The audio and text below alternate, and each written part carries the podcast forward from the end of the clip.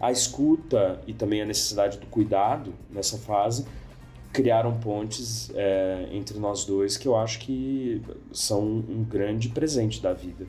Hoje eu, eu acho que é uma das grandes coisas que eu tiro desse livro, né? Para além do livro mesmo, foi essa, esse aprofundamento muito grande das relações com meu pai. Nós éramos próximos já, mas eu acho que nos colocou num outro, uh, num outro patamar.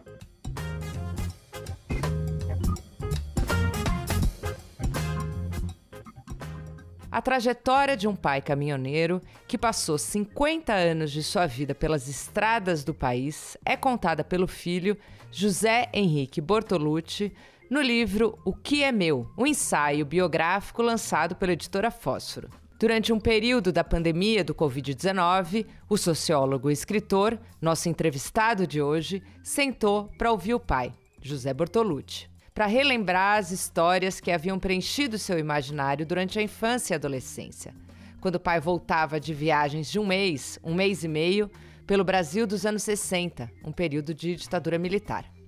Essa conversa aconteceu quando o pai de José Henrique também tratava um câncer. Eu sou Luara Calvenic e este é o podcast da semana. O livro do José Henrique Bortolucci já era um fenômeno editorial antes mesmo de ser lançado, no começo de 2023. Isso porque mais de 10 países vão publicar o título, que se encaixa no gênero de autoficção. Esse é o primeiro livro dele, que é doutor em sociologia pela Universidade de Michigan e que desde 2015 leciona na Fundação Getúlio Vargas. É um livro que consegue ao mesmo tempo tratar de amor, de saudade, da diferença de classe que se formou entre os dois, o pai caminhoneiro, o filho sociólogo, e da história do Brasil. A conversa de hoje é sobre essa relação pai e filho, sobre distanciamentos e aproximações e sobre uma classe trabalhadora que é essencial na história do país, mas nem sempre é lembrada.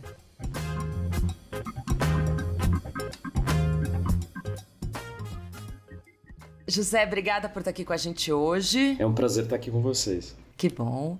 Esse podcast vai sair no Dia dos Pais, né? Então, embora seu livro trate de muitos outros temas, eu vou focar muito nessa relação.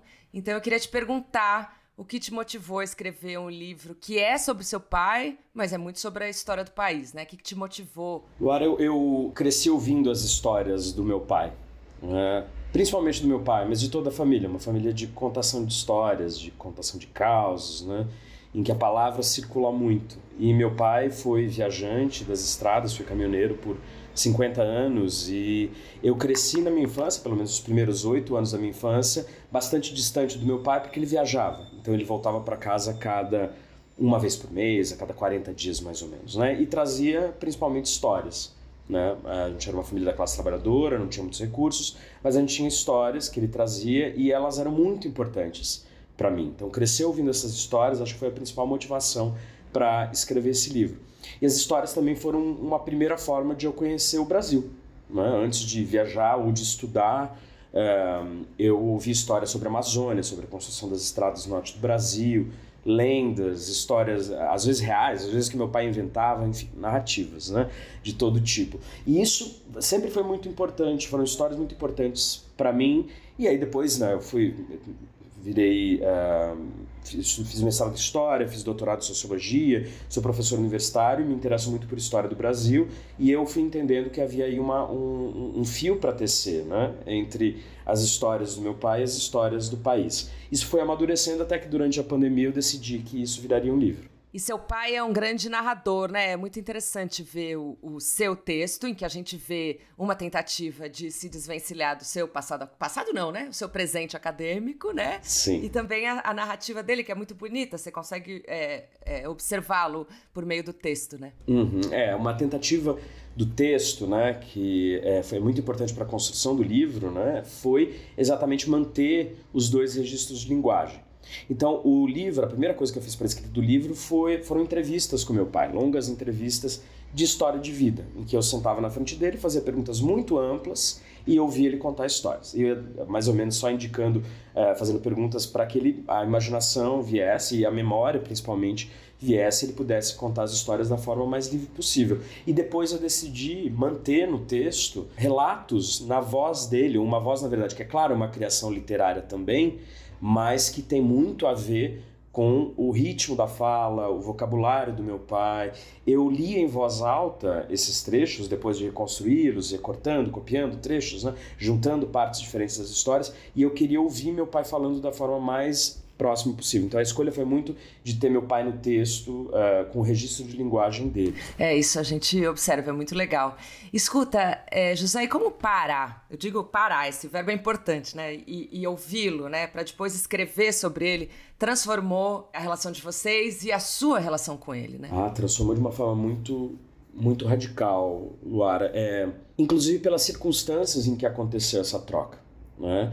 Então, quem já leu o livro sabe disso, né? mas para quem não leu, e isso não é um spoiler, porque eu conto logo no começo, e é parte da história da escrita do livro, no mesmo dia em que eu vou para Jaú, né, uh, ainda era auge da pandemia, eu estava indo muito pouco para lá, quase não fui no ano 2020, e quando eu vou eu falo para ele que eu queria entrevistá-lo para escrever um livro, depois que ele topa, né, primeiro ele fala, não, não tenho muita coisa para contar, e depois ele topa, e no mesmo dia ele me diz que ele está sentindo dores no estômago, dores na barriga, poucos dias depois, ele é diagnosticado com câncer.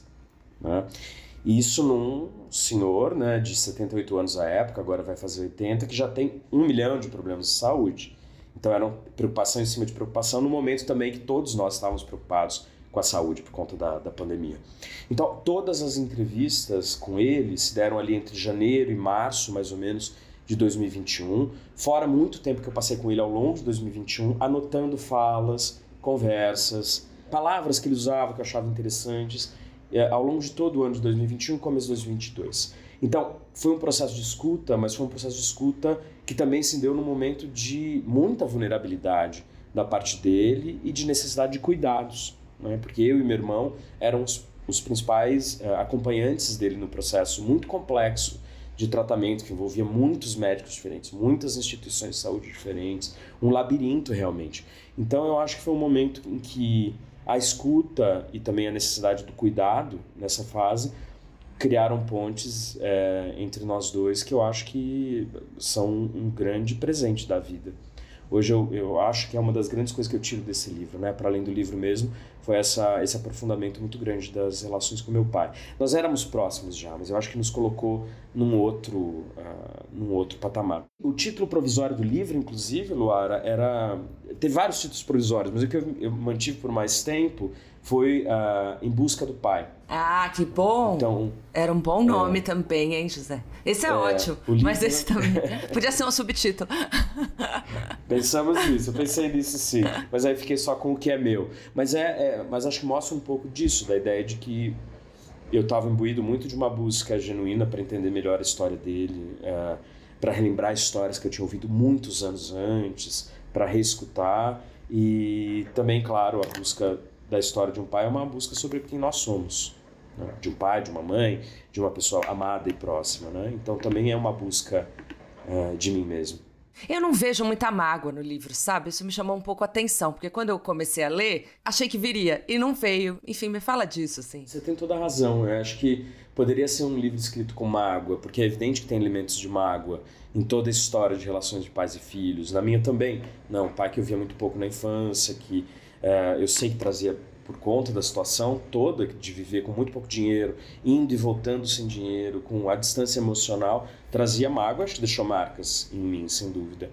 Eu, mas eu acho que teria sido um livro muito diferente se eu tivesse escrito jovenzinho e escrito agora também. Eu acho que eu escrevo o livro depois de ter feito um processo longo também de reflexão sobre a minha relação com, com os meus pais e com meu pai em particular. E eu acho que a linguagem da mágoa não é a dominante mesmo. Não foi que eu escondi a mágoa, eu acho que eu consegui encontrar de outras formas, outros caminhos né, nessa busca pelo meu pai. E de entender o que é meu, o que é dele, o que é do mundo, o que é de todos os brasileiros, o que é dos leitores. Então acho que outros tem outros afetos que marcam mais o livro. Né? Pois é, eu fiquei pensando se essa sua formação também não te deu ferramentas para entendê-lo enquanto um pai ausente, né? Eu acho que sim. Eu acho que sim, isso com a vida, né, com o tempo, de entender que é uma história que é minha, mas é uma história também de muitos filhos, de trabalhadores sazonais ou de trabalhadores das estradas. É, nós somos um país também, isso me fez pensar muito, né, é, de mãe solo, que não é o meu caso da minha mãe, mas é assim, a família tradicional brasileira é a família de uma mãe solo criando seus filhos e lutando muitíssimo para criar seus filhos. Então essa história da distância do pai ou da ausência do pai, muitos pais encarcerados, né? uma história muito comum nas periferias, ou pais que sempre abandonam o paterno, né? uma história comum em todas as classes sociais. Essa história, que a minha é só uma das muitas variações dessa história, acho que é uma história até bastante feliz comparado com várias outras, né? Porque num certo momento, quer dizer, eu tinha meu pai visitando a casa, como eu digo no livro, e por uma fatalidade, que ele tem um infarto aos, quando ele tinha 48 anos, aí sim ele tem que se mudar para Jaú, definitivamente, é, pela primeira vez desde os seus 22 anos, mas já com dois filhos. E aí ser um trabalhador do asfalto, da, das pistas, né, do caminhão, na região de Jaú, que aí ele fica pelo resto da sua vida profissional, até os uh, seus 72 anos. Ele trabalha dos 22 aos 72 nas estradas. Ah, ele trabalha muito, né? 50 anos de trabalho. Muito tempo, 50 anos de estrada. Fora o trabalho anterior na roça e como como mecânico também. Né? E é, é, muito bonito quando você descreve no livro aquela parte é, de todas as marcas que seu pai tem no corpo, né? Ele é maltratado, né? Ele é um pai. Ele fala disso, né? Que ele não é muito valorizado ali na profissão dele. É, eu acho uma coisa também que veio da escrita do livro, Luara, foi é, entender que olhar para o meu pai, para a vida do meu pai, mas também para o corpo do meu pai, com todas as cirurgias, as marcas na pele uh, marcas de tumores surgindo no, no, no, pescoço de sol tomado nas estradas. Uh, obviamente o câncer, problema de coração, dores nas juntas, era também olhar para a história da classe trabalhadora, era um olhar sobre a história da classe trabalhadora a partir de uma história de um corpo. Exatamente, não é apenas velhice, né, o que vemos em seu pai, né? Não, não, é também uma história de trabalho e de trabalho muito duro. Tem um verbo que você usa no seu quando você fala dele que você diz que ele ajudou a construir certas coisas do Brasil, como a Transamazônica, as estradas e tal. Esse ajudou foi proposital? Foi um jeito de, de valorizá-lo? Sim, mas que não vem só de mim, vem dele. Vem de um orgulho que ele tem muito grande de ter ajudado a construir o Brasil. Esse verbo é dele, né? Então, quer dizer, a primeira frase do livro já aponta para essa espécie de orgulho, né? Então, a primeira frase do livro, livro é uma frase que vem da voz do meu pai, é lembra que esse aeroporto o pai ajudou a construir para você poder voar. É, essa é uma parte do livro que ele aponta um aeroporto, né, e diz que, que o pai ajudou a construir, né, só para a gente reforçar aqui. Pro Exatamente, o aeroporto de Guarulhos, aqui em São Paulo, que é um dos muitos aeroportos em que ele trabalhou. Outro dia eu fui para Manaus, eu trabalho recentemente, ele falou, ah, trabalhei naquele aeroporto também, ó. Então, assim, ele tem um mapa do Brasil que é um mapa também da vida dele. Né? E ele sempre falou disso com muito orgulho. E eu entendo perfeitamente e compartilho desse orgulho, né? porque realmente é, é uma vida de muita dureza. É, a gente fala às vezes sobre a história do Brasil de uma forma muito abstrata, né? principalmente as classes médias, médias altas, universitárias. A gente tende a falar com paixão, claro, com conhecimento às vezes, mas com um certo distanciamento do que foram os processos reais de botar a mão para construir a madeira mamoré, para construir a Transamazônica, para construir as estradas do Brasil, para abrir uh, obras, etc. E meu pai olha exatamente pelo contrário, por uma realidade muito material da vida do país. Você fala no livro sobre o que vem com a gente na linguagem dos nossos pais, das nossas origens. Aí, queria que você falasse um pouco disso, dessa sua percepção que eu acho que faz muito sentido nesse Dia dos Pais, né? Que muita gente vai encontrar essas pessoas.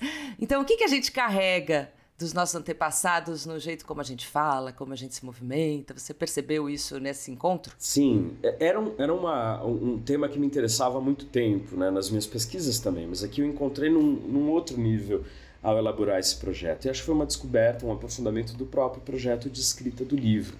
Eu acho que essa é uma história bastante comum, na verdade comum para todos nós. Né? Todos nós que somos filhos lidamos com esse, essa distância de linguagem, de referências com relação aos nossos pais. Nós lidamos com a distância com nossos pais em vários aspectos. A linguagem é uma delas. Mas eu acho que, em particular, para quem passou por experiências, experiências de mobilidade de classe, de migração de classe, isso é muito notório. Né? A gente volta para casa e a gente muda de sotaque.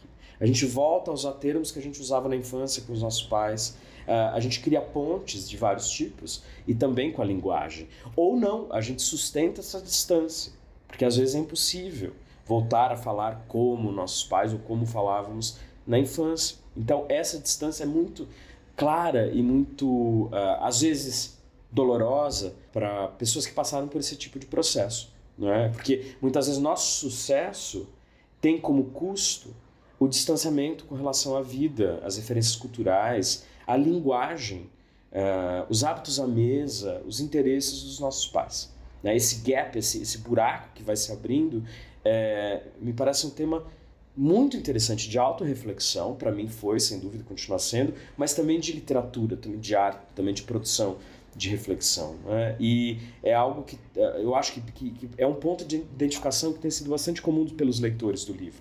Muita gente uh, fisga o livro, ou é fisgado pelo livro, é tocado pelo livro, exatamente nesse ponto do aumento da distância da linguagem com relação aos pais e como é que isso exige muito de nós todos, né? Dos pais e dos filhos. Pois é, eu ia te perguntar sobre os leitores, justamente, né? Porque eu acho que deve ter quase um, não sei, as pessoas devem te procurar muito. Como é que é essa? Devem se identificar muito com o seu livro, justamente por ele trazer um Brasil ali que muita gente habita. Pois é, Laura, essa é uma surpresa muito, muito rica para minha vida, né? Do livro, que é muita gente me escreve, é, muita gente que não me conhece me escreve, muita gente que me conhece também me escreve, uh, com compartilhando e eu fico sur positivamente surpreso e feliz que o livro acho convida um pouco também esse compartilhamento de histórias pessoais, não é?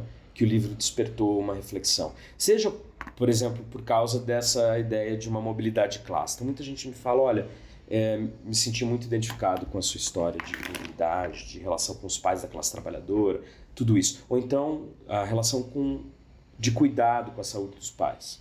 É, isso aparece muito ou até coisas muito mais é, próximas no roteiro, que é filhos de caminhoneiros, netos de caminhoneiros que contam de como os pais também contavam histórias, os avós contavam histórias e como isso foi marcante também. Acho que a coisa mais rica da escrita do livro é ouvir essas histórias. Às vezes também me toca muito, né? Com muita frequência me toca muito. Às vezes até é exaustivo emocionalmente, mas acho que é algo que, que, que eu, tento sustentar porque o livro ele se coloca nessa posição, acho, de involuntariamente despertar essas histórias.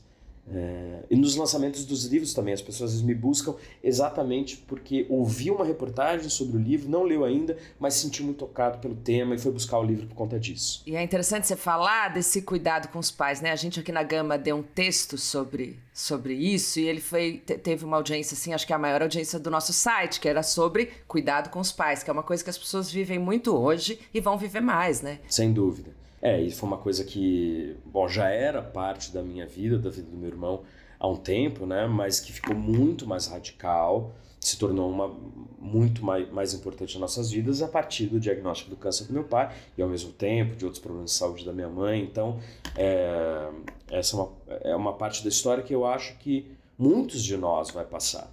Eu acho que o que tem sido muito discutido, inclusive nesse texto da Gama, é que isso está acontecendo cada vez mais cedo, né? Para muita gente. Muitas vezes a pessoa está começando a decolar na vida profissional ou tá começando, teve, acabou de ter filhos e os pais começam a demandar cuidados, né? O que ao mesmo tempo também, Luara, me faz pensar que esses cuidados sempre existiram, mas em geral eles eram relegados, ainda são na maioria das vezes, a uma mulher da família, né? Então a uma filha que não se casou, né? E se a gente estava pensando em famílias grandes, é o, é o caso da minha, da minha avó paterna, por exemplo. Uma filha que não se casou, que cuidou da mãe. E a história de muitas famílias. Eu acho que falar mais disso também tem a ver, talvez, com um desejo de democratização um pouco maior dos cuidados com a família. Né? Mais filhos cuidando, isso se tornando, com conflitos, claro, e com desigualdades, mas se tornando histórias familiares, discussões familiares. Eu estou sentindo isso muito na minha família, mas também na família de amigos que estão passando por essas discussões hoje. Pois é, você falou dessa mulher que cuida e me lembrou também um tema do seu livro, que é a questão da sua mãe, né? Que ela ficava em casa ali cuidando dos filhos e tal.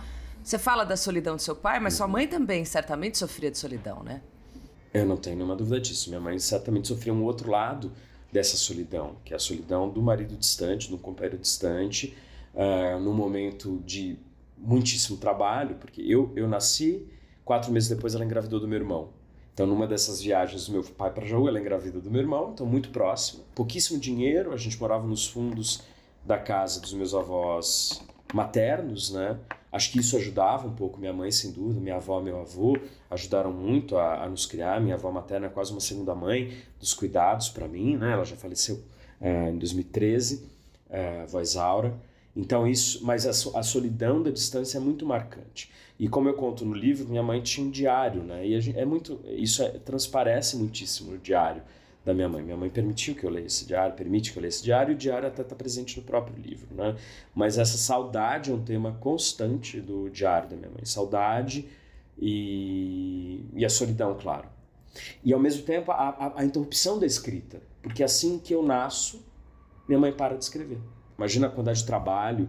É, e eu perguntei para ela agora. Eu estou no momento que eu estou lendo o livro para eles, né? Como? Você, você chega e, e lê um pouquinho? É. Como, como é isso? Minha mãe já leu. Meu pai não. Meu pai tem muito menos familiaridade com os livros, né? Minha mãe, assim, apesar de ter estudado até um pouco menos que meu pai, ela teve uma vida com um pouquinho mais de contato com livros e com a escrita. Meu pai, para meu pai, o livro é um objeto muito alienígena da vida cotidiana dele. Ele fica muito feliz que o livro exista, ele adora, ele mostra para os amigos, para os parentes, mas sentar e ler o livro não é uma coisa que ele faria. Inclusive porque agora está mais fraco, mais velho, etc. Né? Então toda vez que eu volto, eu leio um pouco. Uh, ah, para ele e para ela. E é uma leitura muito diferente de qualquer outra leitura solitária do livro, porque é uma leitura em que ele comenta alguma coisa, minha mãe está passando pela sala, comenta também alguma coisa, desperta outras memórias, outras conexões. Então isso está sendo muito interessante. E hoje eu entendo essa leitura quase como parte do projeto do livro. Demorou para eu entender, mas acho que essa leitura é fundamental, é parte do projeto da escrita. Eu tinha que ler para ele. Da mesma forma como ele me contou as histórias, agora as histórias no papel, é, passadas pelo meu crivo de escritor, eu tinha que retornar para ele de alguma forma. Né? E é o que eu tenho feito nas, nas minhas visitas a, a Jaú. E agora eu acho que é uma pergunta muito para o sociólogo, mas você aponta no livro que muitos homens, inclusive seu pai, entendem seu valor relacionado ao trabalho, né? E aí, quando você traz que sua mãe parou de escrever para cuidar dos filhos, né? Que ela tinha ali uma solidão, que ela ficava muito em casa, olha a vida da sua mãe se comparada com a do, com a do seu pai, né? Qual o resultado dessa mentalidade patriarcal, desse pai que assume esse papel de provedor total de uma casa para os filhos e para essas mulheres que no fim não são força de trabalho, né? Não podem ser. Mas é, é curioso porque acho que é, no caso da minha mãe, ela lidou com esse papel masculino do meu pai, confrontando essa, digamos, esse desejo dele de ser o provedor exclusivo. Ela nunca parou de trabalhar. Inclusive, quando ela estava, é, nós, nós éramos pequenos, a gente estava é, na primeira infância, ela continuou costurando, mesmo com meu irmão de colo, recém-nascido.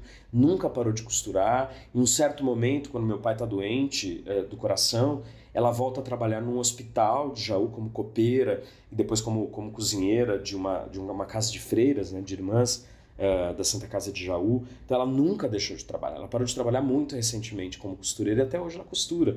Uh, faz no... pequenos concertos de roupa, ela faz questão de fazer. Eu levo a roupa para ela, ela faz. Então uh, o jeito dela confrontar isso foi dizer: não, eu também sou trabalhadora. E, e trabalhar dobrado, né? Porque também tinha que criar os filhos. então essa foi a resposta dela. Eu acho que é uma resposta de muitas mulheres da, da geração, não só da geração da minha mãe, mulheres pobres em geral mulheres da classe trabalhadora. Minha avó, por exemplo, minha avó uh, materna, a avó Isaura, quando eles se mudam para a cidade, ela se, no campo ela trabalhava no campo, na lavoura, como todo mundo. Na cidade ela se torna lavadeira, e por anos ela é lavadeira. Né? Uh, que também foi a profissão da infância e da adolescência da minha outra avó, da minha avó Demétria, avó paterna. Então, uma família de duas lavadeiras avós. Né? Então, acho que essas mulheres entenderam que, a despeito da, da, de possíveis desejos dos maridos serem provedores total, isso era uma fantasia. E elas lidavam com isso trabalhando. É, com menos mérito reconhecido, no entanto, dessas duas cargas horárias. Né? Sem dúvida. Não, sem sombra de dúvida. Olha, eu queria finalizar perguntando: é, você é filho de um caminhoneiro e no livro você diz que não sabe dirigir, queria saber se você aprendeu. não aprendi a dirigir ainda. Quem sabe? Agora eu tô pensando, né? Esses dias, lá em Jaú, eu falei pro. Era um dia que meu pai não estava muito bem, né? Teve... Depois de toda a história que eu narro no livro, ainda teve problema do rim. Enfim, é um grande labirinto, né? De, de problemas de saúde. É... um dia que ele estava muito mal, eu falei, ah, pai, eu tô pensando em aprender a dirigir, mas às vezes eu acho que eu já tô meio velho, né? E aí ele levantou, né? Ele assim, tomou energia e falou: "Não tá velho não, pode aprender a dirigir". Então assim, ele para ele eu aprenderia. Eu acho que um dia eu aprendo sim. Eu tenho muita preguiça e tenho um pouco de, de uh, desinteresse pelo carro, etc. Mas eu sei que é prático. Enfim, quem sabe. Olha, José, eu tô com você, porque eu só aprendi a dirigir É, quando eu tive filho, então eu fiquei quase 40 anos sem dirigir, foi tudo bem. Então, mas, mas é, um, é meio bom, as pessoas gostam Sim. por um motivo, eu devo te dizer. Claro, não, eu tenho certeza, Laura, sem dúvida. Ótimo. Obrigada pelo papo, muito bom. Eu que agradeço, gostei muito. Um abraço. Se você gostou do tema desse podcast, eu te convido a entrar no site da Gama e a ler o nosso especial sobre paternidade. Tem uma lista de outros livros que tratam dessa relação, uma entrevista com Luciano Ramos, coordenador do primeiro relatório sobre as paternidades negras do Brasil, e mais. Eu te convido também a ouvir os episódios anteriores. A gente já falou com muita gente legal, como Fernanda Lima, Beth Milan, Thiago Amparo e outros. No site da Gama e nas diferentes plataformas de áudio do país, você escuta o podcast da semana. Eu sou Luara Calviani, e este é o podcast da semana. A cada sete dias, um tema novo para você. Até semana que vem.